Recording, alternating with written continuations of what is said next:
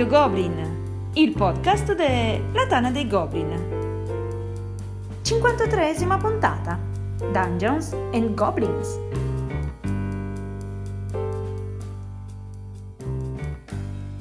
Un saluto a tutti e benvenuti a questa nuova puntata di Radio Goblin, il podcast della Tana dei Goblin.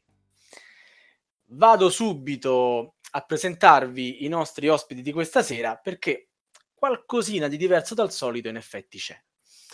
Abbiamo, proprio perché ci vogliamo discostare dal solito, uh, ancora uh, presente, con grande piacere, eh, sicuramente degli ascoltatori, ma soprattutto nostro, eh, Phalanx, ovvero Andrea, il nostro goblin sfissero, che eh, già ci ha allietato con la sua voce eh, molto radiofonica, diteglielo anche voi, eh, in altre occasioni, come dicevo, ma è anche, si è anche proposto come autore di podcast perché eh, ci ha proposto e ha subito ottenuto eh, il nostro ok, un nuovo formato, quello che avete già ascoltato in Aspettando Radio Goblin, in cui ospita eh, uno, due, tre eh, goblin che hanno voglia di parlare in maniera più leggera di un argomento e, e niente, li spinge alla chiacchierata davanti a, a un aperitivo, a una birra o quello che capita.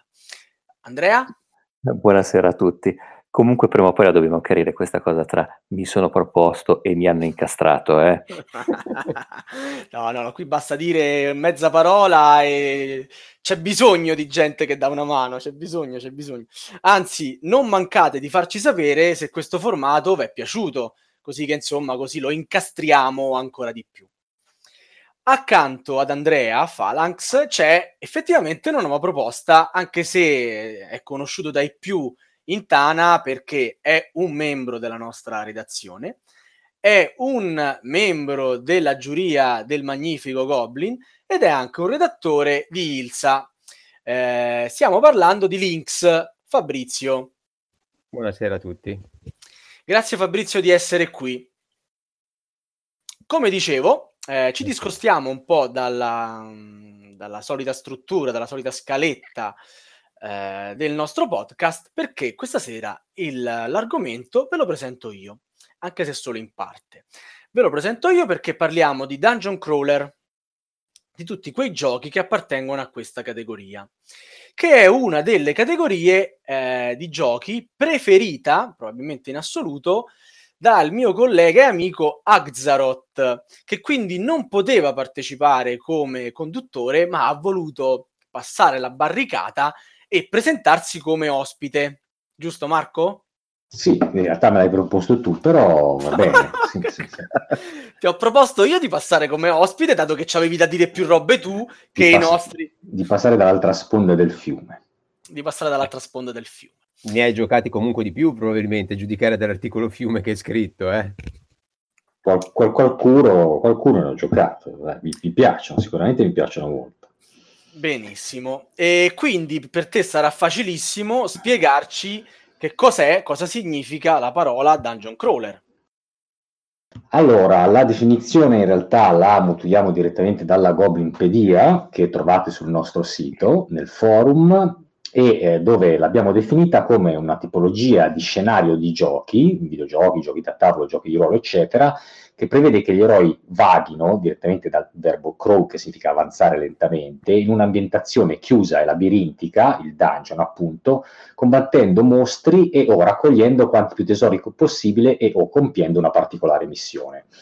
Quindi, come vedete, la definizione è abbastanza ampia, non si fa riferimento specificatamente all'ambientazione solo fantasy, eh, si lascia libera l'ambientazione e diciamo si danno pochi capisaldi all'interno dei quali generalmente un gioco, almeno per la Goblinpedia, può essere definito dungeon crawling. Questo perché abbiamo cercato di mantenere la definizione il più ampia possibile, proprio perché abbiamo visto che tanti giochi che comunemente erano accettati come dungeon crawler, altrimenti non sarebbero neanche dovuti rientrare in una definizione più ristretta. Ad esempio, il vecchio Descent, il primissimo, in cui la mappa era nota subito, bella stesa sul tavolo fin dall'inizio della partita, faceva altrimenti fatica, ad esempio, a rientrare in una definizione più stringente in cui ci fosse stata, ad esempio, l'esplorazione della mappa come prerequisito. Quindi eh, questa definizione è quella che ci sembra mh, comunque calzare un particolare tipo di scenario che è quello del dungeon crawling,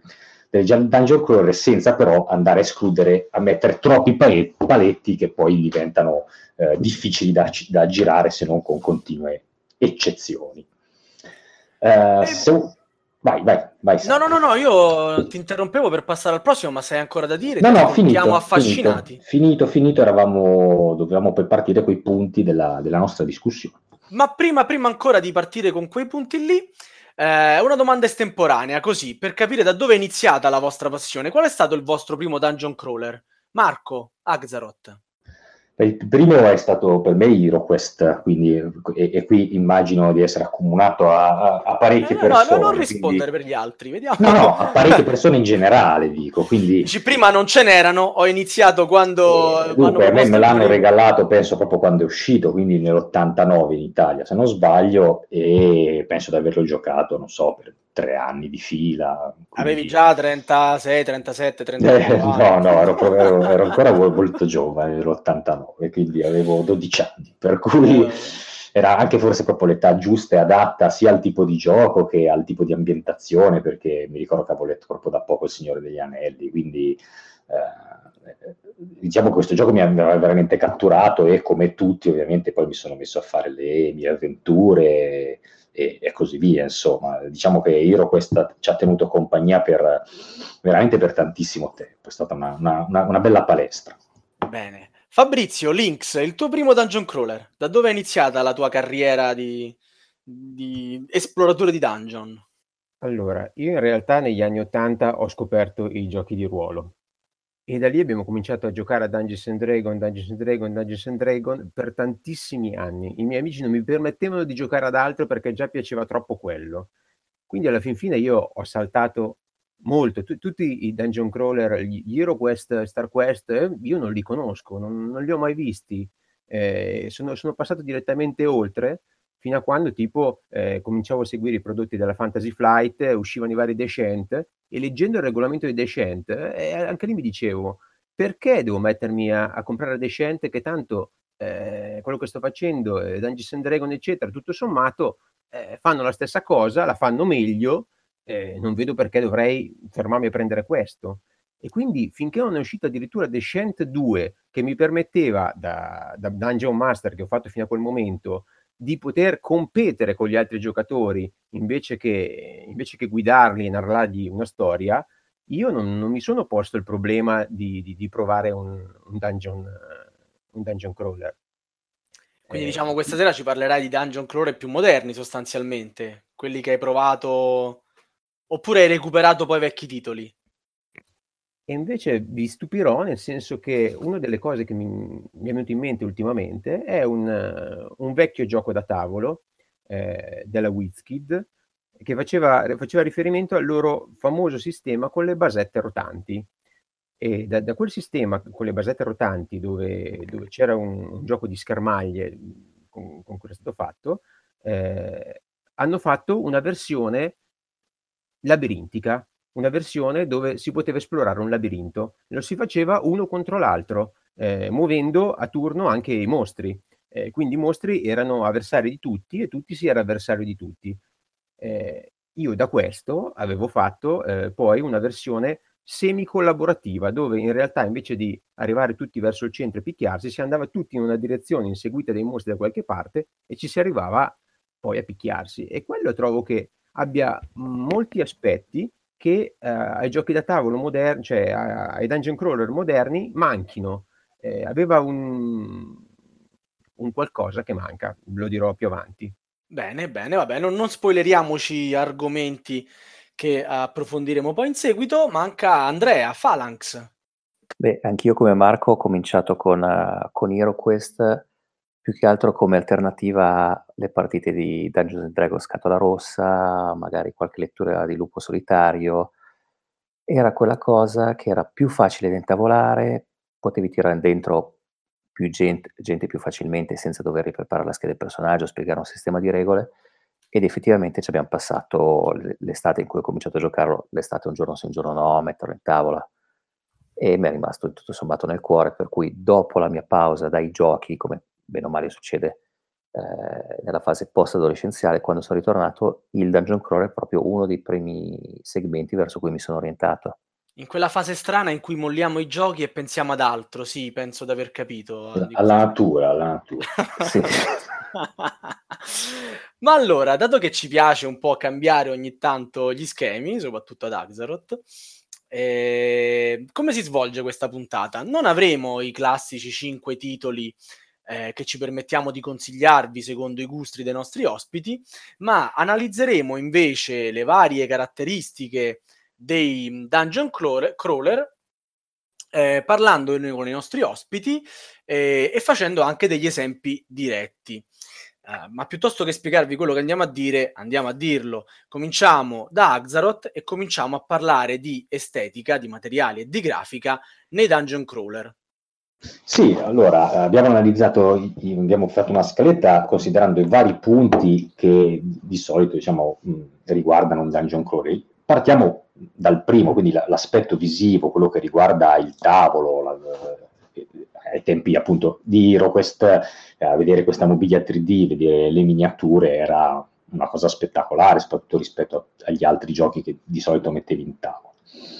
Quindi eh, ovviamente ognuno all'interno di questo tipo di, di, estetica ha i suoi gusti e quindi per esempio troviamo oh, dei dungeon crawler molto patinati, molto eroici, eh, come possono essere appunto anche The Science seconda edizione o Sword and Sorcery, eh, fino a quelli un pochettino quasi più caricaturali che si avvicinano più a un aspetto super deformed come potrebbe essere Massive Darkness, fino a quelli che personalmente mi piacciono di più, che sono quelli un pochettino più, più sporchi, come ad esempio la vecchia grafica di Hero, questo, quella diciamo di Hero Quest 25, se eh, prima o poi esisterà, che graficamente secondo me è molto bello.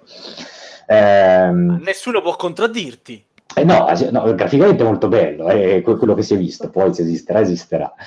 Eh, oppure anche l'ultimo, Darklight, eh, diciamo, quindi a me piacciono quelli con un aspetto un po' più eh, serio, un po' più sporco, un po' più cattivo, un po' più da, da avventura seriosa, ecco. Eh, ho, ho, trovato particolare quella di Gloomhaven, che si è mh, avvalso di, di un artista se non sbaglio, dell'est Europa, adesso non mi ricordo di preciso il paese. Eh, soprattutto ho apprezzato il fatto che eh, l'autore abbia fatto proprio da capo un intero mondo fantasy, si è inventato nuove razze, nuove abitudini e quindi um, questo tratto particolare di questo artista, secondo me, si è adattato molto bene al fatto che lui abbia inventato un mondo completamente nuovo. Forse se avesse usato i soliti stereotipi ehm, non sarebbe piaciuto poi più di tanto l- l'aspetto estetico che ha voluto dare al suo gioco. Invece inventando proprio un mondo fantasy nuovo di sana pianta, secondo me anche questo stile particolare si è ben adattato. Non so invece i miei colleghi che tipo di, di stile prediligono, eh, se miniature, non miniature, se mobili 3D, non mobili 3D. Fabrizio, Links. Allora, sicuramente preferisco le miniature, ma è più per un aspetto spiccio, cioè tutto sommato non guardo tanto la grafica di Dungeon Crawler, se non nel momento in cui sto cercando cosa andare a comprare, eh, perché il, fondamentalmente la grafica mi, mi, mi dice che tipo di, di, di, target stanno cercando e quindi eh, è un modo per capire se, eh, se, è un prodotto che effettivamente mi può piacere. Eh, al di là di questo, io, tu, tu, tutta la, la, bellezza che tu ci trovi nel, nelle nuove nelle illustrazioni eh, di Gloomhaven, io di per me non l'ho notato, nel senso che tutto sommato sono, degli, sono fatte su degli affarini piccoli, io le vedo a distanza lì sul tabellone e praticamente non le riconosco, non ho neanche una carta in mano grossa che mi faccia vedere l'illustrazione di quel mostro e che cosa mi dice. Quindi Ma perché tu da master di Dungeons and Dragons eh, l'ambientazione te la, te, la, te la, inventi, te la crei, te la immagini, non, diciamo, non ti appoggi sulla grafica eh, proposta dal gioco? No, però in questo devo dare ragione a Fabrizio, eh, nel senso che io parlavo in generale della, del, della, dei disegni di Gloomhaven, non tanto del fatto che ci fossero gli stendi al posto delle miniature, anch'io preferirei le miniature in quel caso onestamente, e, e gli stendi effettivamente li vedi e non li vedi. Eh, parlavo proprio dell'aspetto generale estetico che ha, che ha, voluto dare al gioco, però giustamente anche Fabrizio fa un discorso sensato. Perdition Mouth con quella grafica eh, cupa e orrorifica non poteva che essere un dungeon crawler per gamers, non poteva essere un qualcosa destinato alle famiglie, ecco, questo sicuramente sì.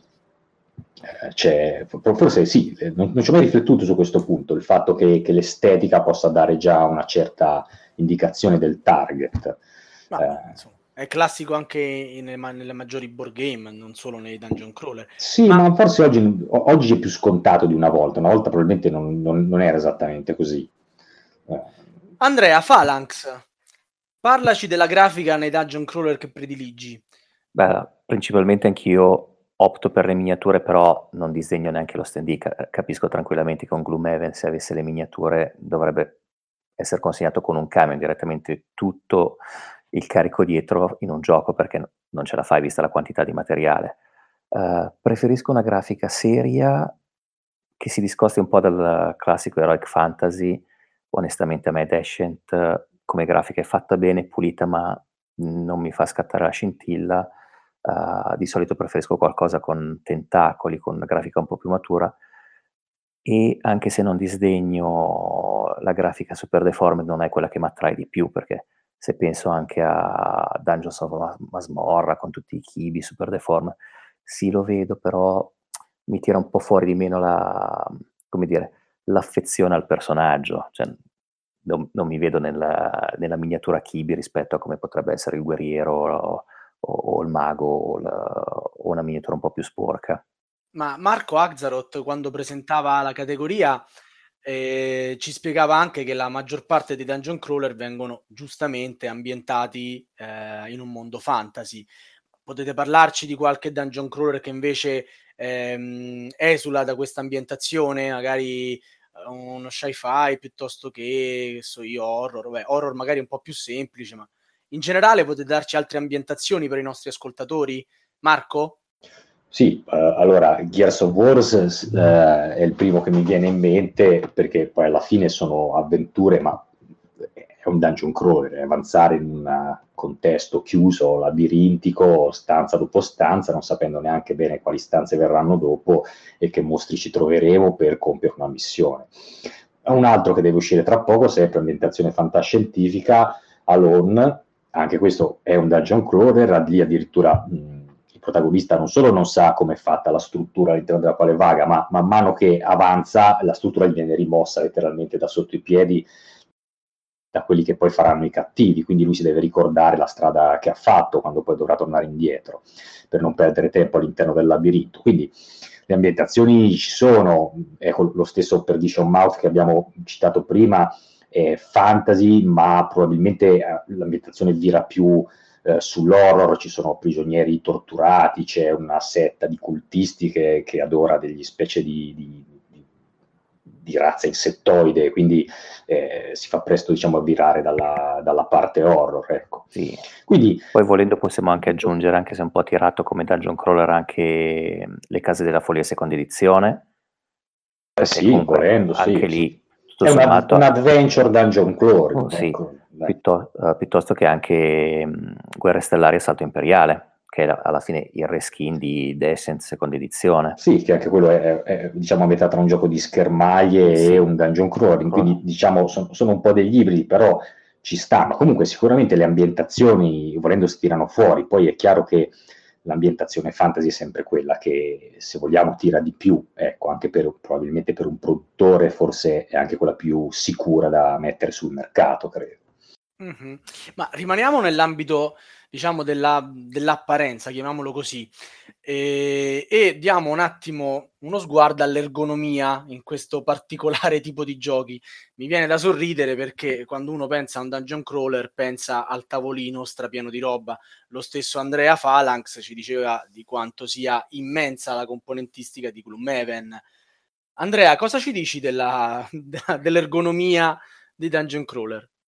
Si potrebbe dire non pervenuta, almeno nei dungeon crawler moderni, diciamo l'impronta sul tavolo è ampissima, uh, soprattutto se si tratta di un prodotto Kickstarter, hai valangate e valangate di roba, uh, per arricchire la, um, l'esperienza di gioco.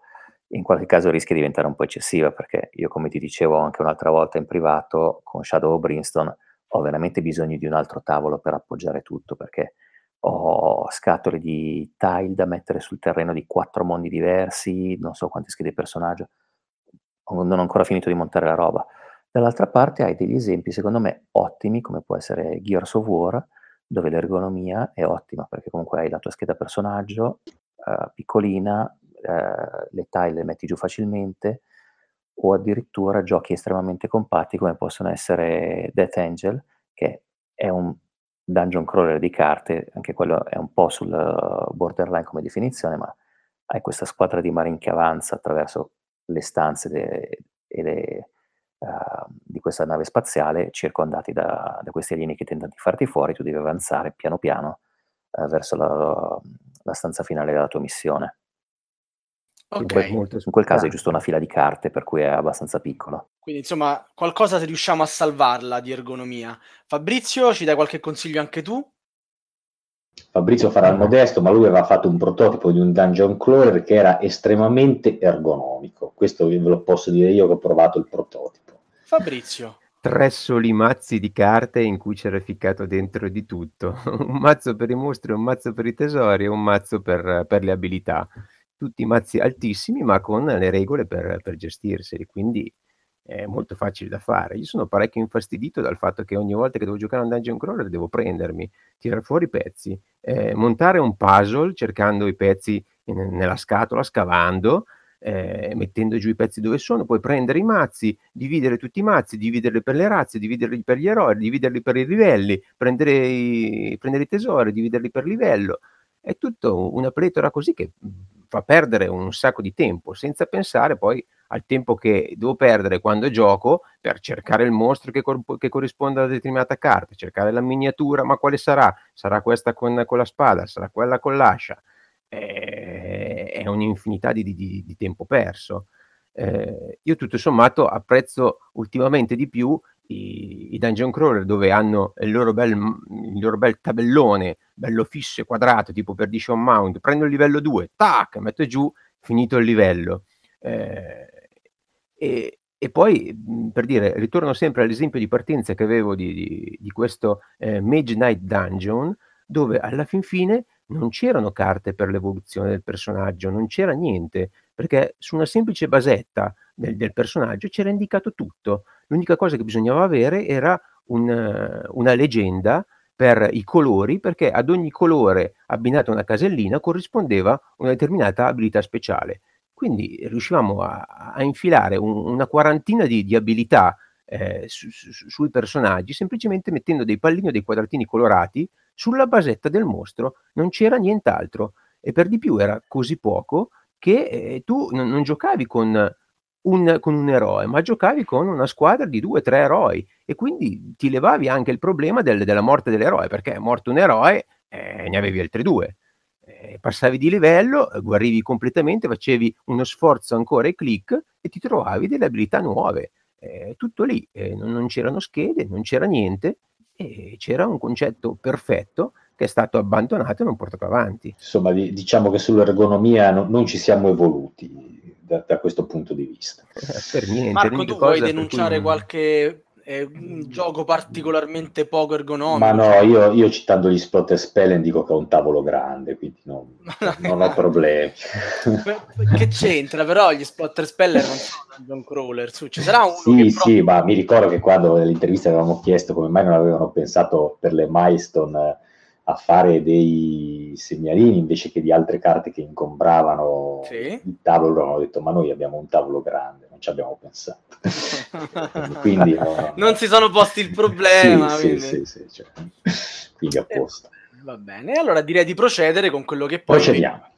è l'argomento più succoso e importante, ovvero la meccanica eh, principale dei Dungeon Crawler, quella che li distingue o li rende più o meno originali. Sì. E partirei però non da Marco, perché sennò poi ci racconta tutta la storia delle meccaniche e i nostri ospiti stanno lì ad ascoltare, ma partirei da Andrea Phalanx. Ah, ok, vabbè. Um, io sono affezionato sentimentalmente alla meccanica di Hero Quest, anche se ammetto che in realtà è di un vetusto da far paura. Poi reimplementata in... Ma incluso il tiro per muoversi? A volte sì. Se, se veramente bene. Qui sì. sono stati i capelli ad Axaroth, si è sentito anche per radio, no? C'è stata proprio... no, no ha, ha, ragione, in realtà a volte è, è proprio una cosa penosa il, um, il, tiro per muoversi.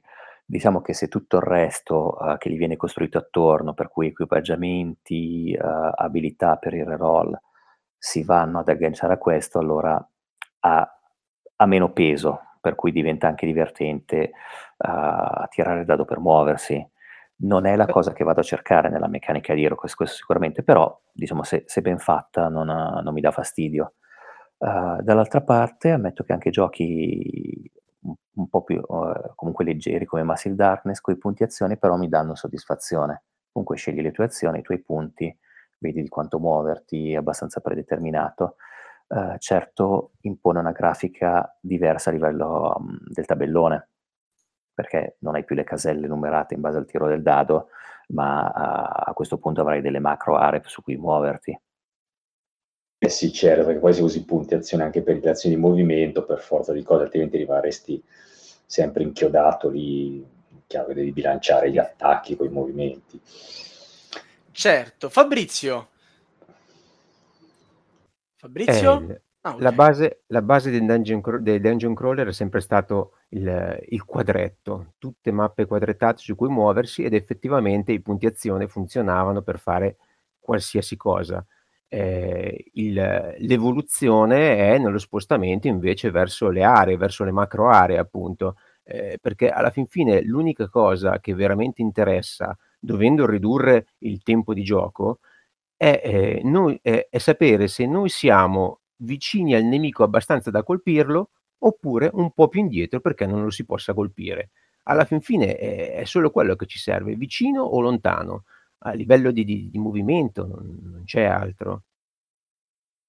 Beh, è, è, è, giusta, è giusta questa osservazione, cioè il, il, contare la singola casella alla fine eh, ai, ai, fini della, della, meccanica, ma anche della narrazione della, della partita eh, ha, ha, poco senso, è una perdita tempo, se vogliamo. Eh, io cito un gioco che non è un dungeon crawler, ma sul quale tranquillamente si potrebbe costruire anche un dungeon crawler, e che è Conan, che so che anche Fabrizio conosce bene. Sì, sì, ci ho eh, parecchio. E che, se vogliamo, ha un sistema di punti azione, ma ha un, una grande libertà nel farti spendere questi punti azione, che li chiama fatica, te li fa muovere per il movimento, per attaccare, per raccogliere oggetti, per scassinare bauli e tutti i punti che tu spendi poi però sono punti sia spesi quando gioca diciamo il nemico, per cui non potrai usarli per difenderti, in più hai tu recuperi un tot di punti azione per turno, per cui più spendi in un turno e più sarai debole poi nel, nel turno successivo. Ecco, questo tipo di sistemi molto eh, flessibili io li apprezzo molto, flessibili ma al contempo anche, anche molto semplici. Eh, quindi Beh, la stessa cosa la trovi anche in Dark, Sco- in Dark Soul, dove... Infatti stavo per citare anche quello, sì, sì, sicuramente. Eh, un altro sistema ottimo in cui anche lì, come in Conan, poi eh, le, la fatica e i punti vita a un certo punto, diciamo, si, si incontrano, si sovrappongono. In Conan sono proprio gemme e fatica che vengono messe nella, nelle ferite, in Dark Souls sono due tracciati che procedono eh, paralleli sulla stessa rete, se si incontrano sei morto, però mh, questo tipo di sistemi li apprezzo molto. Eh, uno che secondo me dobbiamo citare per, due perlomeno dobbiamo citare per forza, uno è quello di Perdition Mouth. Eh, Fabrizio, ce ne vuoi parlare tu che anche questo gioco so che l'hai giocato parecchio. Allora, eh, in Perdition Mount abbiamo un sistema dove mh, viene reimplementata la, la, rotella che è molto famosa fra, fra i giocatori German. Eh, praticamente quello che succede in Perdition Mount è che noi non, non abbiamo la classica serie eh, movimento e attacco nello stesso turno, movimento e azione, movimento e faccio questo, ma le cose vengono separate. Eh, quindi con la rotella ci troveremo noi a muoverci in un turno, poi aspettare cosa fanno i nemici e poi attaccare al turno dopo, poi i nemici agiranno, poi noi lanceremo un incantesimo, faremo qualcos'altro, poi i nemici agiranno, poi noi ripescheremo le carte e i nemici agiranno. Ed è una cosa abbastanza strana da sperimentare perché eh, giocandoci vorremmo sempre utilizzare l'unica casella che permette eh, la carica, che permette di muoversi e attaccare, perché è l'unica cosa che eh, ci fa sentire eh, normali. Eh, però adattandosi al gioco invece abbiamo un sistema che comunque funziona, è diverso da, dai normali, più che altro non forse per, per questo sistema della rotella, ma per, perché il gioco anche lì in parte è guidato dalle carte che si hanno in mano, un po' come succede poi anche in, eh, in Gloomhaven. Infatti, il secondo poi che volevo citare era proprio Gloomhaven, cioè eh, e, e giochi in cui l'utilizzo delle carte per far agire il proprio personaggio, per fargli fare tutte le cose, eh, diventano preponderanti. Come diceva Fabrizio anche in Pernicious Mouth, eh, la rotella ti fa fare le azioni, diciamo, base, però in ogni caso la, l'utilizzo delle carte le, le potenzia e devi usare le carte, insomma, poi per, per riuscire a fare le cose bene. In Gloomhaven è la cosa ancora più esasperata, tutto il personaggio si muove tramite l'utilizzo delle carte, queste carte doppie, delle quali ogni volta sfrutti solo la parte superiore o la parte inferiore, danno vita a un sacco di, di combo e anche a una, una grossa dose di, di, tattica all'interno del gioco. Ovviamente in questo caso rispetto, in, questi, in tutti questi due casi, rispetto ai classici punti azione, si setta l'asticella più, più in alto eh, come diciamo, impegno richiesto al giocatore. Questo sicuramente sì, perché le carte vanno imparate, perché vanno gestite bene, mentre il punto azione insomma, è, è, sempre lì, è sempre quello, senza, senza troppi problemi. Ecco. Eh, nello stesso tempo le carte danno anche un, una diversità rispetto ai normali giochi, nel senso che invece che basarti su qualcosa di, di esterno, tutto quello che riguarda l'evoluzione del personaggio e le loro particolarità eh, può essere gestita tramite, tramite, le carte, quindi viene comodo in, in molte parti del gioco ci può inglobare, inglobare tantissime cose, come per esempio in Gloomhaven i, i, punti esperienza sono inglobati già all'interno delle stesse carte del personaggio. Se giochi una determinata carta guadagni anche punti esperienza, se ne giochi un'altra magari è più forte per combattere ma non guadagni punti esperienza. E poi effettivamente è un aspetto che mi piace moltissimo, il fatto, che, il fatto di giocare una mossa che mi dà esperienza è, è molto, è molto Ma sai, sai, poi cosa ha consentito questa cosa a, a Gloomhaven, che è una cosa che rimane un po' nascosta, diciamo, alla prima occhiata? Il fatto che tu possa far livellare un personaggio scarso in combattimento esattamente come gli altri. Se tu prendi un bardo, magari nell'avventura non uccide neanche un mostro, però se si gioca bene le sue carte da bardo, potenziando gli amici e depotenziando i nemici, per esempio, fa la stessa esperienza giustamente degli altri. Quindi non hai il personaggio che rimane indietro perché è più debole come in tanti altri giochi. Eh, hai un personaggio che va al pari passo degli altri facendo esattamente le cose che quella classe di personaggio deve e può fare. Beh, in, quindi, realtà, in realtà hai... il problema è che le carte che ti danno esperienza in Gloomhaven sono anche le carte che vengono scartate, quindi la possibilità di fare esperienza è sempre limitata. Sì, sì, no, certo, questa poi è una questione di, di bilanciamento, però dico il, il, principio per il quale tu possa fare esperienza non classicamente solamente uccidendo i nemici, ma facendo la tua specializzazione è eh, sacrosanto se vogliamo, però eh, generalmente era difficilmente implementato. Ecco.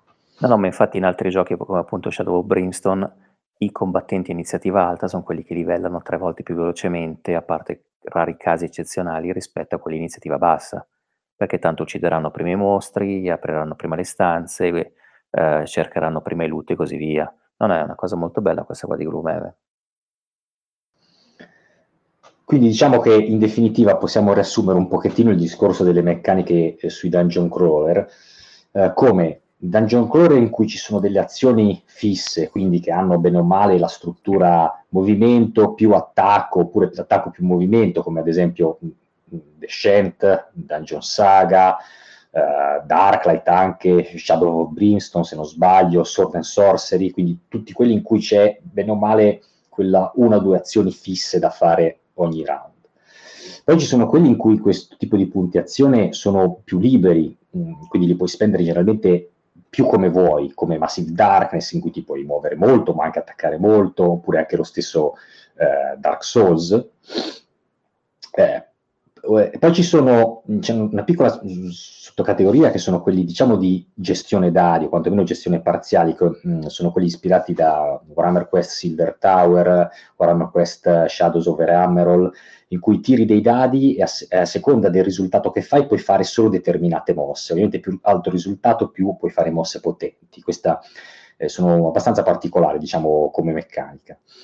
Eh, e poi ci sono quelli che, in cui c'è una gestione carte importante, come quelli che abbiamo citato per Dishon's Mouth o, o Gloomhaven, in cui diciamo, le, le, carte, poi nel caso di Dishon's Mouth anche la rotella, uh, danno proprio una gestione alternativa rispetto ai classici punti azione del, del personaggio. Passiamo a un'altra grande discriminante dei dungeon crawler, ovvero quelli col master e quelli senza master. Fabrizio Links, scelgo te.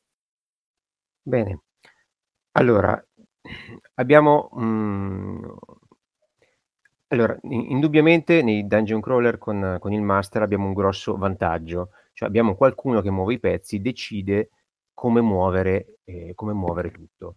Ehm, nello stesso tempo questo vantaggio è anche uno svantaggio, è un triplo svantaggio. Il primo è che chi sta a muovere i mostri, ehm, potrebbe non essere destinato a vincere potrebbe, come il, il, tipico dungeon, il, tipico dungeon, master dei giochi di ruolo, eh, fondamentalmente eh, muove, muove, quelli che perderanno, cioè narra la storia, ma lui di per sé non, non tenta di vincere. Eh, nel, nei dungeon crawler più moderni si è inserita la figura del master che può anche vincere. Eh, a questo punto però subentra un altro problema, il fatto che lui possa anche vincere vuol dire che tenterà di far muovere i mostri in maniera eh, molto organica, molto organizzata e strategicamente valida. E il problema è che se tu stai muovendo dei goblin, che eh, siamo abituati tutti a vederli come carne da macello, eh, che vengono avanti, picchiano senza senno, eh, il fatto di avere un, una persona intelligente che li coordina e gli fa fare le cose al meglio di per sé è, è qualcosa di, di, di, sbagliato per quello che noi siamo abituati a vedere nel fantasy. Eh, quindi dall'altra parte sarebbe meglio avere un, un mostro eh, comandato in maniera automatica che eh, si muovesse in maniera tutto sommato stupida. Tanto alla fin fine i protagonisti non, non sono certo i mostri, i protagonisti sono gli eroi. quindi i mostri devono, devono avere una parte di, di secondaria importanza meno tempo perdiamo, secondo me, a far muovere i mostri nel dungeon, meglio è, perché eh, quello, che, quello, che, devono perdere tempo a, a, fare cose e a tirare fuori trovate strategiche eh, sono gli eroi. Eh, I mostri, secondo me, mh, appunto, potrebbero anche star fermi. Quindi, insomma, sei del partito intelligenza artificiale, o meglio, come mi ricordo l'avevi definita tu in un articolo, deficienza artificiale. Deficienza artificiale. Deficienza artificiale, non lo ricordo. Phalanx di, di, che partito sei? Master o non master? Uh, non master, uh, per due motivi. Il, il, primo è che se veramente il master è solo un mero esecutore, uh, alla fine anche chi lo gioca si annoia. si annoia. E il secondo, dai, sì, si annoia. Sì. il secondo perché se è collegato al primo, perché di solito tocca a me farlo e io voglio giocare la parte dell'eroe. È il motivo per cui ho cominciato a giocare a Dungeon Crawler, abbandonando il gioco di ruolo. Uh, io in effetti devo dire che anch'io di, di essermi convertito a, a, ai giochi, ai dungeon crawler senza master, mentre prima li, li avrei decisamente preferiti col master. Eh, devo anche dire che il discorso di Fabrizio non, eh, lo appoggio in pieno, cioè eh, nei giochi in cui mi sono trovato con un'intelligenza artificiale eh, troppo complessa da utilizzare o al di là del complesso, diciamo un diagramma di flusso troppo articolato, troppe eccezioni, dadi da tirare, vedere, controllare la tabella, vedere, alla fine mi sono stufato. Faccio un esempio, eh, già che così ci facciamo nuovi amici, ma già l'ho scritto tanto, eh, Sword Sorcery secondo me da questo punto di vista era mh, troppo limitato. Tu intanto attivavi i mostri dopo l'attivazione di ogni singolo eroe quindi spezzava già molto il flusso di giochi questo, questo tipo di attivazione. In più ogni volta che attivavi, tiravi su una carta, mo- una carta dal mazzetto, dovevi vedere quali mostri si attivavano, a quel punto andavi alla loro tabella, seguivi il diagramma di flusso, tiravi i dadi magari per loro, applicavi i simboli di nuovo sulla tabella, insomma, secondo me troppo, cioè va bene il mostro, va bene il diagramma di flusso, ma secondo me una singola parola chiave per determinare un comportamento è più che sufficiente, quindi ci sarà il mostro che attacca quello più ferito, ci sarà il mostro che attacca eh, quello più vicino, eccetera, ma una singola parola chiave e dopodiché deve essere tutto molto veloce e automatico. Oppure, ad esempio, c'è vai, vai. Un'eccezione in questa cosa che è eh, Gear of War. In Gear of War abbiamo Bravissimo, stavo per dire quello le carte di un'intelligenza artificiale che muovono i mostri anche in maniera differente e in maniera a volte sorprendente. Eh, però quello che fa è non far muovere tutti i mostri, cioè una volta muove uno, una volta muove quell'altro, c'è l'incertezza del, del sapere chi si muoverà e quando si muove fa qualcosa di particolare. Quindi da una parte taglia il movimento dei mostri, dall'altra lo rende particolare.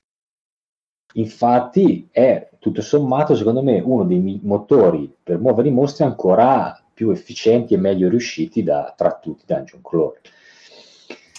Ma qualche nome? Fateci qualche nome di gioco con il master, magari ovviamente di quelli più validi, e qualcuno anche senza con il master, con il master ne sono rimasti veramente pochissimi ormai, cioè c'è giusto Descent seconda edizione che ha il master per cui gioca anche lui, cerca di fare, e anche Dungeon Saga in teoria il master competitivo, eh, per cui anche lì muove i mostri e cerca di, di far fuori gli eroi. Conan, eh, se lo vogliamo considerare un eh, dungeon crawler me, me l'hai tolto di bocca, alla fine anche Conan secondo me tra questi qua è quello che ha il sistema poi migliore, anche più carino per, per, per il Dungeon Master. Allora va bene. E poi ne abbiamo che... in arrivo uno dove in realtà ci saranno tre Dungeon Master Bravo, e un solo giocatore. Alone, che abbiamo citato prima, eh, ci sarà un singolo giocatore con un singolo eroe e fino a tre potranno fare i cattivi che si mettono d'accordo tra di loro e giocano carte da diversi mazzetti per farlo fuori. Quello sarà veramente interessante da, da, da, da giocare, sperando che, che, sia riuscito bene, poi ovviamente, che poi non basta essere interessati, bisogna anche funzionare. persone che si annoiano. Eh sì, sperando quello. Ah, eh. tu, Sper- uno no, si no, diverte e tre si annoiano. Speriamo, speriamo, speriamo di no. Phalanx, vuoi aggiungere qualche titolo a, queste, a questa mini lista? Io, io, come intelligenza artificiale, scusate, tolgo la parola di bocca a Phalanx, ma eh, metto anche Gloomhaven, eh, perché comunque secondo me il mazzetto dedicato, piccolino, da cui eh, estrai una carta ogni turno che si va a inserire nell'iniziativa dei vari personaggi e il mostro fa diciamo una piccola variazione al suo comportamento, a me piace molto. Diciamo. Phalanx. Beh, come intelligenza artificiale a me vengono in mente eh, quelli invece app-driven, se penso a Imperial Assault piuttosto che Mansion of Madness. In quel caso, tutto sommato, ho trovato una, un buon mix tra, tra, l'intelligenza artificiale e la deficienza artificiale, per cui effettivamente anche l'incontro può avvenire con uh, modalità differenti, lo scontro non è sempre lo stesso, ad esempio per Mansion of Madness attacchi due volte lo stesso mostro, una volta devi fare un test su una caratteristica, una volta sull'altra, per cui l'equipaggiamento può funzionare o meno.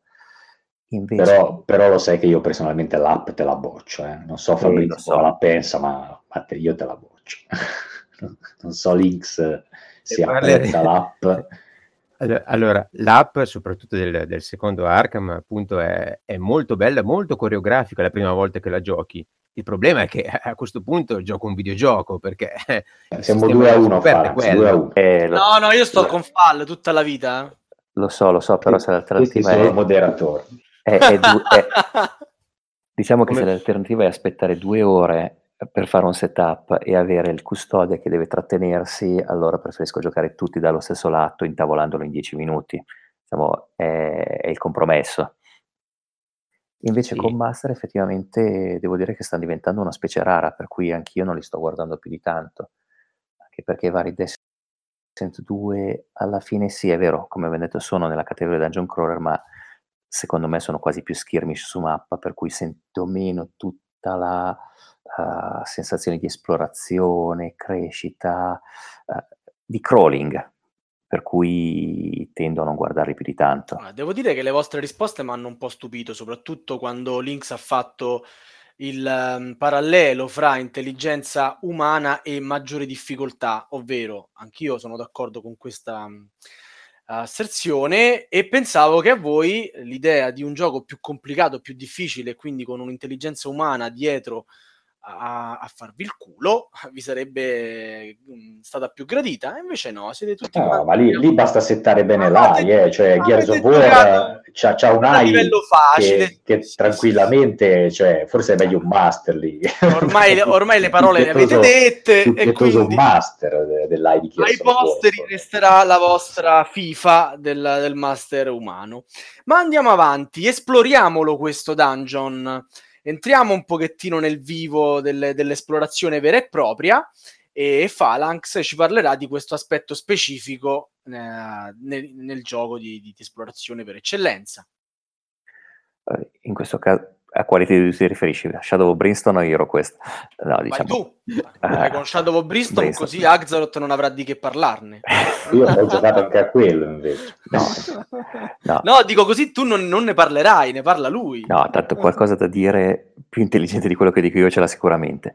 No, diciamo che l'esplorazione uh, è quella parte della, dell'avventura in cui più si avanza nel dungeon, più si scopre come è fatto il dungeon e si interagiscono con le varie stanze che, che si trovano, eventi eh, associati, per cui da questo punto di vista abbiamo o dungeons con la mappa già completamente rivelata, come possono essere appunto Descent o Imperial Assault senza app, eh, quindi in modalità competitiva, o quelli in cui man mano mentre si avanza vengono scoperte le varie tile, come può essere appunto Shadow of Brimstone o nel caso del tabellone di HeroQuest, non vedi niente fino a quando non giri l'angolo e a quel punto, uh, a quel momento ti vengono rivelate quali sono le porte disponibili o quali invece sono state chiuse. Io, io di mio preferisco l'esplorazione, proprio il salto nel buio. Vuoi scoprire il mondo un passino alla volta? Beh, alla, alla fine fa parte del fascino del crawling, stai strisciando in un dungeon giri l'angolo e non sai cosa ti aspetta e non ti prepari tre turni prima perché sai che dietro l'angolo c'è, c'è il mostro con la trappola. Sicuramente, sicuramente, anch'io preferisco l'esplorazione, poi per esempio Warhammer Quest Silver Tower o Darklight la fanno con un mazzetto di carte preparato per la singola avventura, quando c'è un bivio dividi il mazzetto in due partendo dal basso, una carta per estremità diciamo del bivio e quindi dividi le stanze in questo modo. Se posso fare un'osservazione, io ho sempre trovato mh, mm, una, una, difficoltà in questo tipo di struttura, però, che praticamente il dungeon diventa una serie di stanze una dietro l'altra, o pseudo o protostanze, perché per esempio in Silver Tower ci sono anche dei corridoi, ma alla fine sono delle stanze strette. Quello che io trovavo di molto bello invece nell'esplorazione proprio di HeroQuest e che non ho ritrovato più in nessun dungeon crawler è proprio il fatto che tu avevi una vaga idea di come potesse essere il labirinto, eh, ma in realtà questo ti veniva svelato mano a mano e, eh, e, tutto sommato era un labirinto molto plausibile, cioè c'erano corridoi anche lunghi e poi stanze e lì potevi fare mh, delle cose particolari che poi magari non ho più ritrovato in, in altri dungeon crawler proprio perché limitati da questa costruzione stanza dopo stanza. Ad esempio, la classica palla che rotola per tutto il corridoio, non so se vi ricordate quell'avventura di, di Hiro, questa in cui c'era la palla che rotolava lungo tutto il tabellone, oppure la nebbia assassina dei corridoi. Eh, per cui c'era questo corridoio in cui dovevi passare, ma poi dovevi rifugiarti nelle stanze eh, diciamo ci sono mh, tante piccole cose in quel tipo di esplorazione col tabellone fisso, eh, diciamo come base, che quel, nelle esplorazioni fatte poi con le carte, carta dopo carta, non ho, non ho più ritrovato, diciamo, proprio a livello di, di, di gusto estetico. Non so se siete d'accordo, se ci avete mai fatto caso, oppure se niente, no, no, no, solo mia non me ne frega niente. No, ma guarda, hai perfettamente ragione. Io ho riproposto recentemente Iro questa a un gruppo di amici perché l'hanno visto lì sullo scaffale e uh, c'è uno dei miei amici che si diverte sempre a fare il mago. Uh, in questo caso abbiamo a- aperto una porta, ha visto che era pieno di mostri, è entrato, ha preso il tesoro e ha lanciato l'incantesimo per attraversare le pareti e si è trovato nel corridoio dall'altra parte che avevamo già esplorato per carità l'avremmo ucciso a fine serata, però eh, effettivamente è quel tipo di eh, azioni che puoi fare soltanto su un tabellone, non puoi farlo dove ci sono le taglie collegate la maggior parte delle volte. Non, eh, effettivamente non ci avevo pensato quella, fin quando non me l'hai detto, ma uh, ci sono tante quelle piccole cose che, che gli danno più un tabellone fisso. Queste cose okay, di cui parlate Fabrizio? immagino che abbiano queste cose di cui parlate immagino, non, non ho mai giocato io Hero Quest, che abbiano senso perché dall'altra parte c'era un master che queste cose particolari ve le tirava fuori a sorpresa, perché non credo che ci sia un sistema automatizzato per tirare fuori delle cose interessanti dalle stanze. E lì si ritorna al fatto che il miglior dungeon crawler in quel caso è il gioco di ruolo, non c'è niente da fare perché le particolarità eh, le tiri fuori quando hai qualcuno che ci mette della fantasia dietro nel narrarti le cose e che le può fare in maniera molto, eh, molto semplice. Eh, sì, diciamo sicuramente che un motore automatico per generare questo tipo di situazioni è abbastanza forse complicato da mettere su, questo, questo sicuramente. Anche perché cioè, richiederebbe eh, interrompere il flusso di gioco, mettersi a leggere delle regole particolari eh, capire bene come funzionano e poi riprendere a giocare. Quindi è un'interruzione di sì, sì, Sicuramente, sicuramente. Sava. Sì, allora direi di procedere con una suddivisione di dungeon crawler in base al livellamento dei personaggi. O parliamo in generale dei personaggi, così mm. rimaniamo, diciamo, sia il livellamento che poi la morte dei personaggi, la fine dei personaggi. Benissimo eh, Phalanx, ti piacciono di più i giochi in cui un eroe livella moltissimo, cioè passa da, da mega pippa a mega eroe e di conseguenza però anche i nemici devono fare un grosso salto, o ti piacciono quelli in cui tutto sommato l'eroe bene o male sì, si potenzia un pochettino, ma poi quello che fanno differenza magari sono gli equipaggiamenti, queste cose qua. Cioè, ti piace una bella progressione del personaggio o ti, par- ti piace partire già, già bello forte? No, mi piace partire uh, pippa, se mi passi il termine, però in realtà non, anche non crescere va benissimo, perché se io penso tipo a un Gears of War mi va benissimo non crescere, cioè dipende tutto da come è fatto il contorno, per cui se c'è una struttura campagna allora bisogna crescere, se invece è pensato per avventure singole o concatenate così no, posso anche farne a meno, però se cresco devo crescere bene, non devo fare la muffa, a, aspettare 12 avventure per poter fare quel mezzo punto di danno in più quello che ti piace di più, dove senti la crescita, che ti piace, che, che ti ha dato più soddisfazione da questo punto di vista? Uh, Shadow of Brimstone. Shadow, eh, sapevo che eh, lo so, ma lì, lì, hai ogni personaggio che può cominciare con tre build separate, perciò hai una caratteristica diversa che ti dà già un, un'impostazione di come agire al personaggio e poi uh, ha scelta quattro alberi di crescita con i punti esperienza, per cui poi eh, anche partendo con due personaggi della stessa classe puoi differenziarli completamente l'uno dall'altro. E, e quello effettivamente mi dà quello spunto di voler anche rigiocare le stesse missioni, magari con gli stessi personaggi. Fabrizio?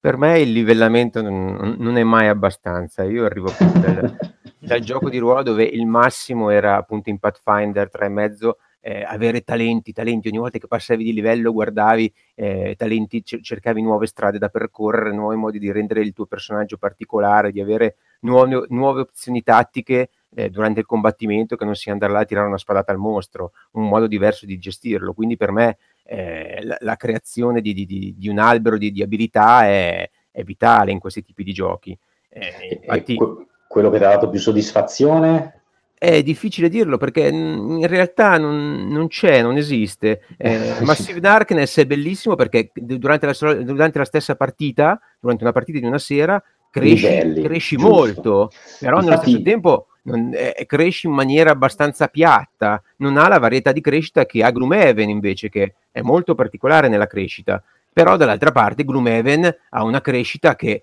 è come quella dei giochi di ruolo, cioè eh, ci devo giocare per, per, tre mesi per riuscire a vedere un personaggio che cresce per bene fino in fondo.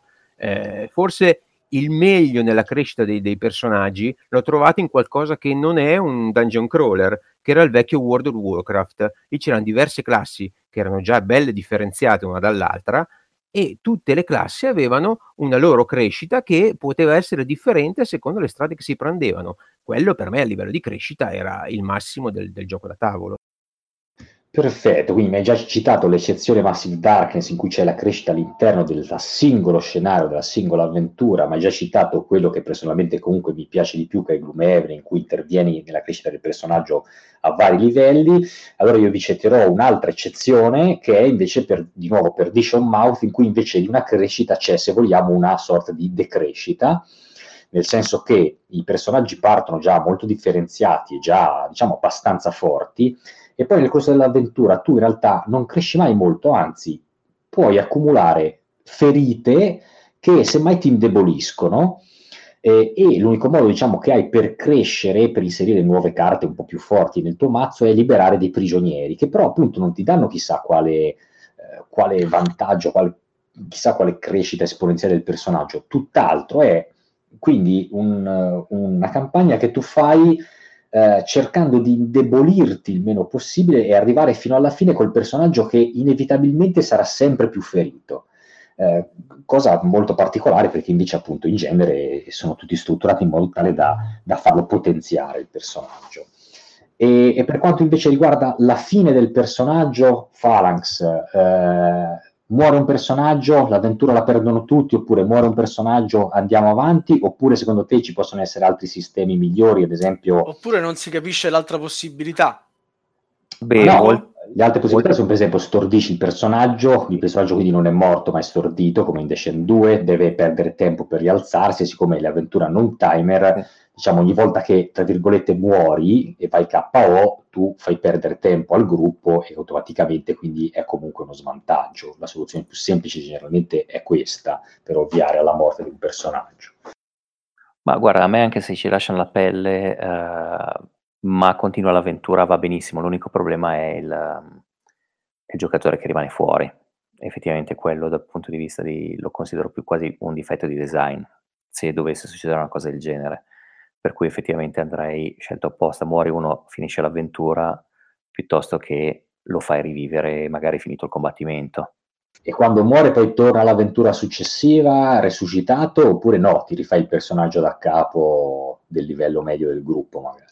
Uh, sono neutro, ma vedevo tipo appunto sempre tornando a Brimstone, se schiatta il personaggio per uh, uno dei sfortunati casi tipo doppia mutazione, lo puoi far rivivere portandolo in chiesa, per cui fai un rituale di resurrezione, ma riparte con dei malus.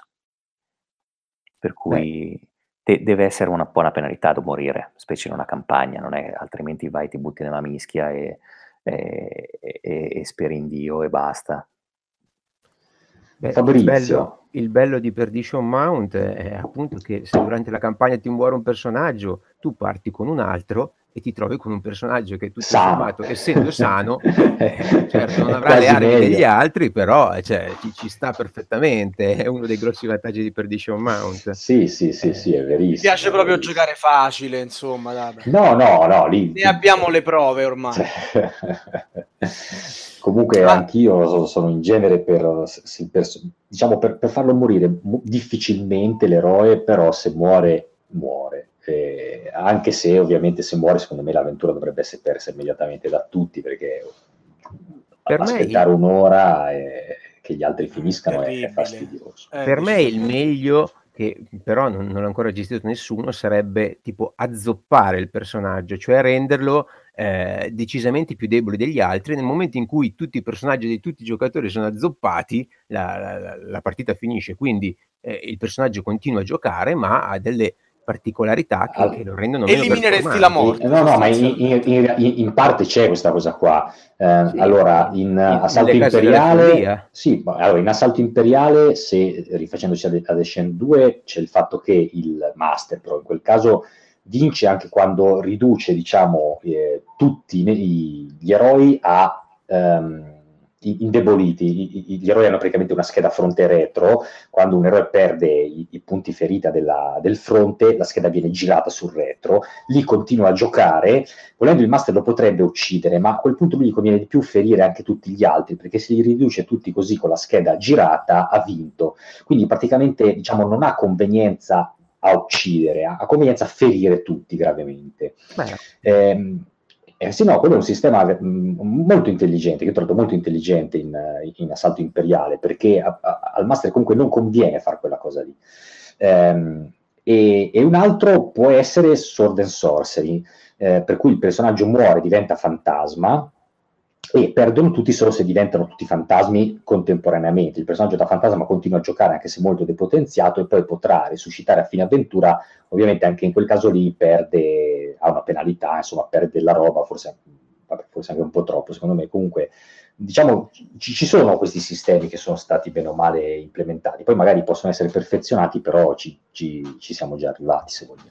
Sono molto carini perché cioè, ci, ci sarebbe un sistema per eh, per differenziare di più il personaggio appunto con, eh, con, con le disabilità, come fanno appunto nel, nelle case della follia, dove ti trovi eh, i personaggi che improvvisamente diventano cleptomani, eh, i personaggi che sono sensibili al, al buio, e cose di questo genere. O, o appunto... In realtà ce l'hai anche in Shadow of Brimstone quando effettivamente svieni per, in base alla, alla, all'assenza di punti ferita o di sanità mentale, allora tiri sull'ennesima tabella, perché quel gioco non vive senza tabelle, per avere o una um, injury, per cui può essere zoppo, senza una mano, mal di schiena, oppure uh, uh, hai poi una, una, deficienza mentale, per cui può essere paranoico, piuttosto che aver paura del buio e così via.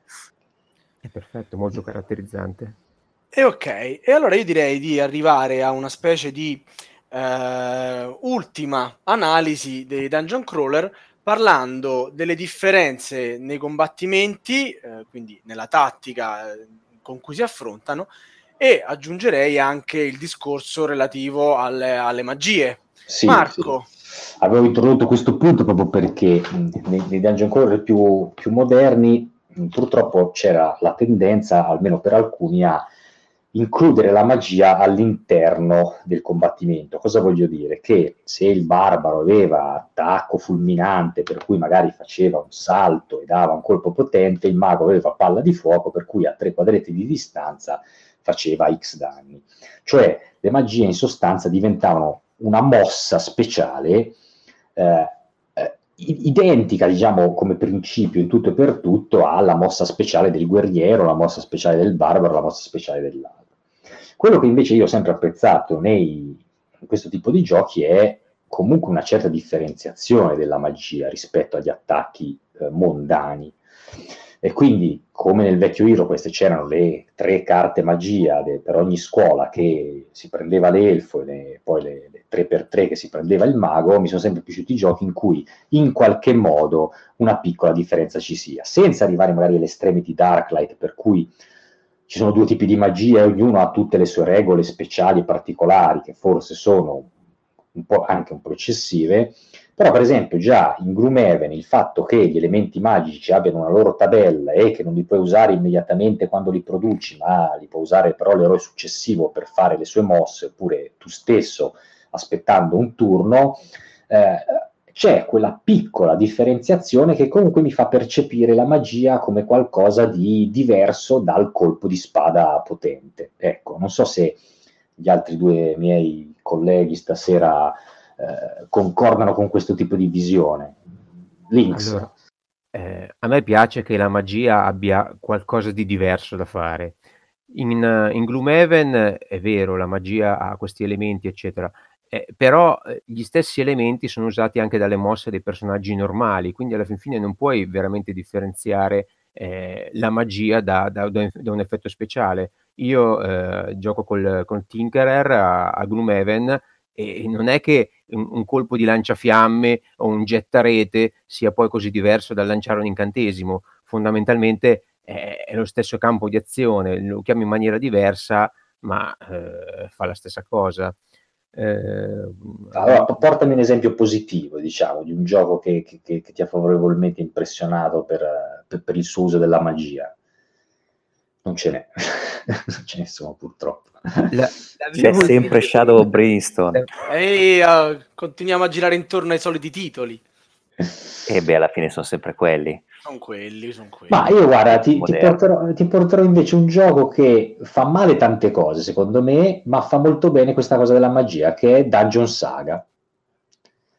Eh, Dungeon Saga è un gioco che è chiaramente ispirato a HeroQuest, molto semplice per famiglie, però ha le sue carte magia con tanto di tempo di ricarica a seconda della, della diciamo, della, della, forza della magia stessa, sono ben distinte, ben separate dal, dai punti azione, con, in quel caso con cui fai movimento e attacco, eh, e, e, i personaggi che hanno le magie hanno, hanno le, le, loro carte con i loro incantesimi e con il loro tempo di latenza e è un modo semplice ma efficace per costruire una, un sistema magico. Ecco.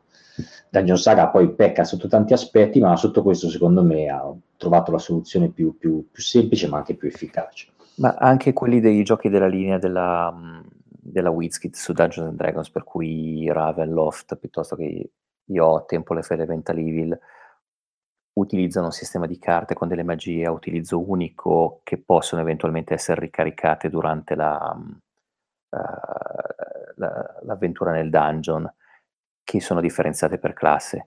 Non, non, è tantissimo spinta, però effettivamente hai il chierico che fa la sua cosa da chierico e il guerriero non la può fare. Uh, per cui effettivamente già ti immerge un pochino di più rispetto a quello che può essere un Massive Darkness dove lanci i dadi, ok è la spada o è la bacchetta magica. Sì, Ma sì, penso sì, che lì è proprio esasperato al contrario il concetto, diciamo. Penso che più che il problema di avere le magie differenziate, ci sia un problema di avere delle magie che facciano qualcosa di differente dai danni perché nel momento in cui eh, mettiamo eh, delle, delle, magie che tramutano, eh, che tramutano, i personaggi, delle magie eh, che evocano qualcosa, eh, allora crei veramente qualcosa di, di differente, mm, che, che, che, sconvolgono il, il, gioco. Ed effettivamente, per dire, queste sono cose che eh, Gloomhaven faceva. Io mettevo in gioco il, il mio robottino che andava avanti per i cavoli suoi, eh, probabilmente ci saranno anche personaggi che non ho mai scoperto che si trasformavano in qualcos'altro. Sì. sono, eh, l'importante è coprire con le abilità speciali tutta quella vasta sfera di, di fantasia eh, che deriva dal, dal, fantasy, dal fantasy che siamo abituati a vedere in televisione. Dici tu, conta più l'effetto che non la meccanica. Conta diciamo. più l'effetto sorprendente, conta più la rottura delle, delle regole normali piuttosto che il, il fatto che sia separato da tutto il resto. E a livello tattico, così andiamo a concludere diciamo, la parte di combattimento, invece qual è il livello di complessità che vi piace? Un classico, eh, ho la mia azione di attacco, tiro i dadi e vedo se colpisco, o qualcosa di un pochettino più, più tecnico, più ragionato magari sulle posizioni, colpire alle spalle, colpire al fianco, nemico già ingaggiato, eh, disingaggio, giocare la combo di carte eh, una cosa più in questo modo? A, a, a, diciamo, a, che livello vi piace il combattimento tattico? Se possiamo prendere diciamo, come base l'Hero questo del tiro due dadi, è vero se vedo se col, i due dadi avversari vedo se ho colpito come livello diciamo, base per arrivare magari, penso penso Gloomhaven come livello tecnico più alto, la, con la combinazione di due carte sopra e sotto, con dove c'è incluso movimento, attacco, e magia e mossa speciale. Dove, dove, dove, dove settate la vostra asticella? Allora, a me il, il, il combattimento guidato dalle carte mh, piace molto, mi piacciono tutte le possibilità, eh, però eh, per quanto riguarda il Dungeon Crawler preferisco quasi eh, quelli dove le cose è, è, più, è, più, automatica, è più semplice, è più, è più di impatto. Eh, come dicevo prima, il, il, personaggio non deve stare a, a girare intorno, a dover mostro, eh, effettivamente o è lì o è un po' più indietro.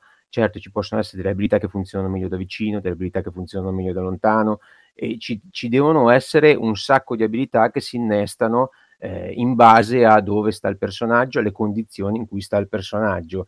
E mi piacciono comunque per dire i, i sistemi, anche quelli utilizzati da, da ancora una volta da Massive Darkness e da Descent, il fatto che i dadi per colpire abbiano quel simbolino misterioso, quel, quel fulmine che può voler dire tante cose e a seconda del personaggio tu lo puoi usare per fare un salto di lato o per, o per dare una mazzata più forte a seconda che, di quello che in quel momento scegli. Tra l'altro Massive Darkness, tra l'altro, introduce quella meccanica del, del buio, eh, ecco, quella è un'altra cosa molt, molto carina di quel gioco, il fatto che i tuoi attacchi siano più o meno efficaci. Quello mi è piaciuto molto il fatto di nascondersi nelle zone d'ombra e in quel modo fare degli attacchi a sorpresa ai nemici, una cosa che poi non ho, non ho ritrovato in tanti dungeon crawler. l'ho ritrovata nel tuo prototipo, se non ricordo male. Infatti, quando, quando, è uscito Dan, quando è uscito Massive Darkness, in parte mi sono smontato, nel senso che lì ho trovato molte cose che in effetti nel, nel, mio prototipo avevo, cioè i caselloni giganti in un certo senso che ti muovi di poco alla volta ed escono le cose, eh, il, i, i, da, i, dadi con, con, gli effetti speciali che si attivano, la progressione veloce eh, e, e, il fatto appunto che delle zone lì avevano l'ombra, io avevo pre- avevo predestinato delle zone dove c'era l'ombra, delle zone dove c'era la vegetazione, delle zone dove c'era l'acqua, in modo da dare la possibilità di eh, creare più abilità perché potessero essere gestite in zone dove la presenza di uno o dell'altra era importante. Io do, do, l'ultima possibilità a Phalanx di redimersi e di dire che quantomeno il combattimento tattico in Shadow of Brimstone è carente.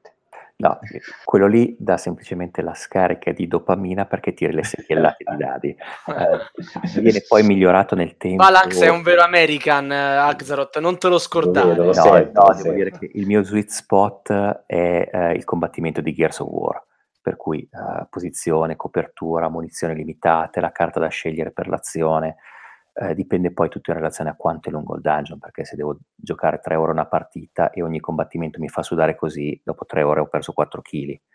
Uh, per cui preferi- preferisco effettivamente, se la partita è lunga, uh, un, un, livello più basso a secchiellati di dadi. E io ora aspetto questo Orc Quest Warpath per vedere il mix di dadi e carte. Anche in quel caso lì, carte in questo caso molto semplici, è proprio l'azione base, però secondo me può, può essere un, un, buon giusto mezzo tra la tattica e la velocità e fruibilità di utilizzo. Vedremo, vedremo come sarà. Bene. Ottimo, io direi che eh, abbiamo fatto, abbiamo esplorato in lungo e largo questo dungeon e siamo arrivati finalmente al mostrone finale, il domandone di Sava. ah, niente di stravolgente per questa puntata, ero semplicemente curioso di sapere da voi, dato che amate tantissimo questa categoria particolare di giochi, se però fra tutti i giochi appartenenti a questa categoria ce n'era uno che proprio non ci giochereste mai, cioè quello che vi rifiutereste di sedervi al tavolino.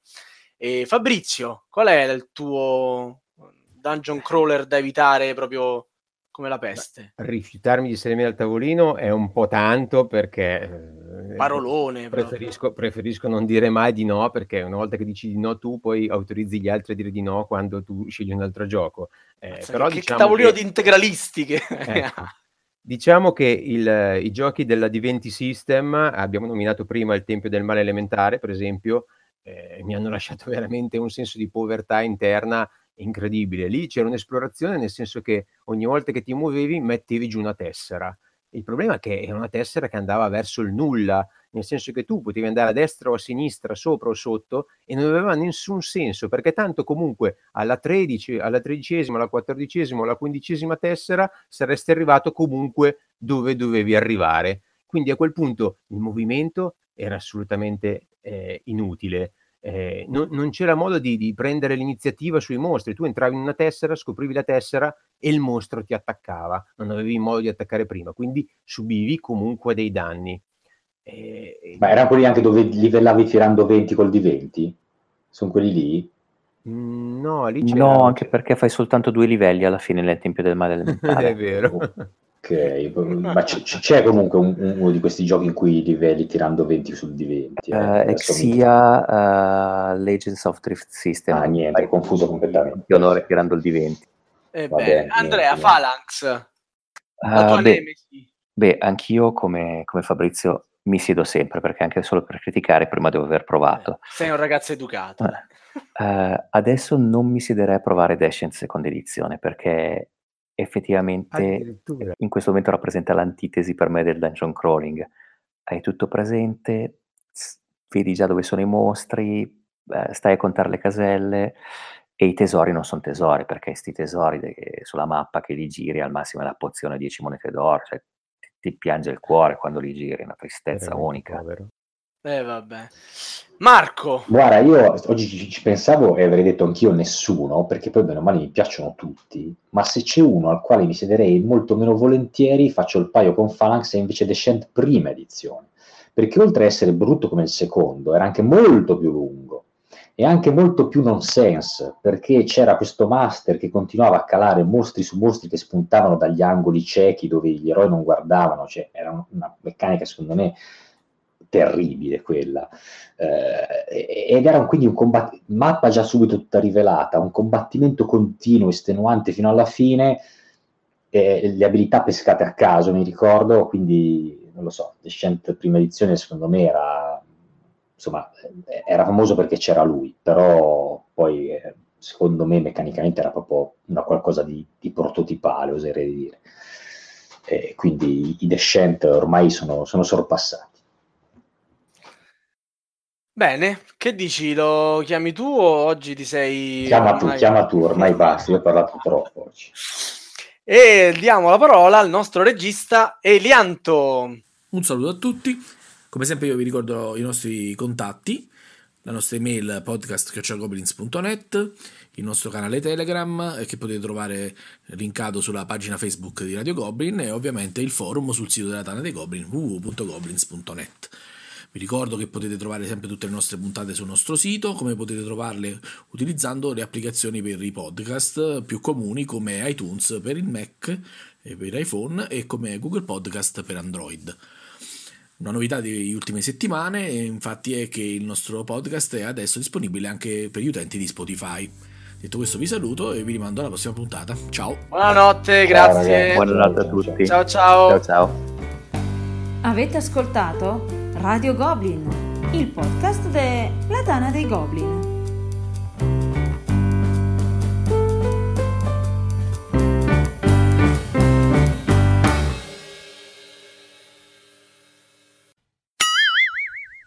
Estetica, Axaroth. HeroQuest 25. Buh, ma come? Un gioco... Estetica, sì, piace, è bello. Vabbè. ma compreso il verme. È brutto sport cattivo. No, no, le, iniziate che io in questo caso parlo di illustrazione. Eh. Ah, sì, okay. sì, grafica, grafica e basta. Eh, Phalanx? Uh, Darklight. Darklight e direi a questo punto Lynx. Allora, se se parliamo anche di ergonomia, Mage No, no, no, no, no, solo grafica. Sull'estetica semplicemente non saprei cosa dire. Posso anche dire Dark Soul perché tutto sommato a livello di disegni mi piaceva, tutto lì. Ottimo. Rimaniamo su di te e dici l'ergonomia. Qual è il miglior gioco per ergonomia? Beh, l'ho appena detto, Mage, Mage Knight Dungeon. Pochi pezzi e tutto è detto. Perfetto. Phalanx? Uh, Gears of War. Axaroth? Ma io dico Perdition Mouse con le mappe montate. Bene. La meccanica principale che va più colpito, sempre un solo titolo. Axaroth? È il Gloomhaven, dai. Phalanx? Gloomhaven. Lynx? Gloomhaven. Uh, qui abbiamo tre sì. Andiamo avanti. Fra i giochi col Master, il vostro preferito in assoluto? Sempre Axaroth? Ma con Master? Bah... Senza Master. No, voi, aspetta, ah. voi avete preferito quelli senza, senza, master. senza master, senza master. Senza master l'intelligenza artificiale ti dico Gears of War. Gears of War. Phalanx? Come intelligenza artificiale Gears of War, altrimenti Shadow Brainstorm. Ok. Links? E anche qua abbiamo tre sì. ok, adesso te lo faccio dire per primo però Links il prossimo, eh. il, il gioco in cui l'esplorazione è più sentita e godibile. Beh, Le case della follia seconda edizione, è molto particolare. E Phalanx? E sto con Lynx. Ok, Axaroth? Io eh, ribadisco il vecchio HeroQuest. Il vecchio HeroQuest, è sì, un, un, nostalgico. Uh, livellamento e progressione del personaggio. Axaroth. Eh, io qua ri, ri, rigioco Gloomhaven. Ok. Phalanx? Shadow Brimstone. Eh vabbè, abbiamo capito qual è il tuo gioco preferito. Lynx? Io se avessi giocato a Shadow of Brixton, da come me lo descrive, probabilmente direi anche io quello, ma con, con le mie limitate possibilità, con le mie limitate possibilità posso solo dire o Massive Darkness o Gloomhaven, uno troppo, uno veloce ma, ma poco e l'altro tanto ma lento.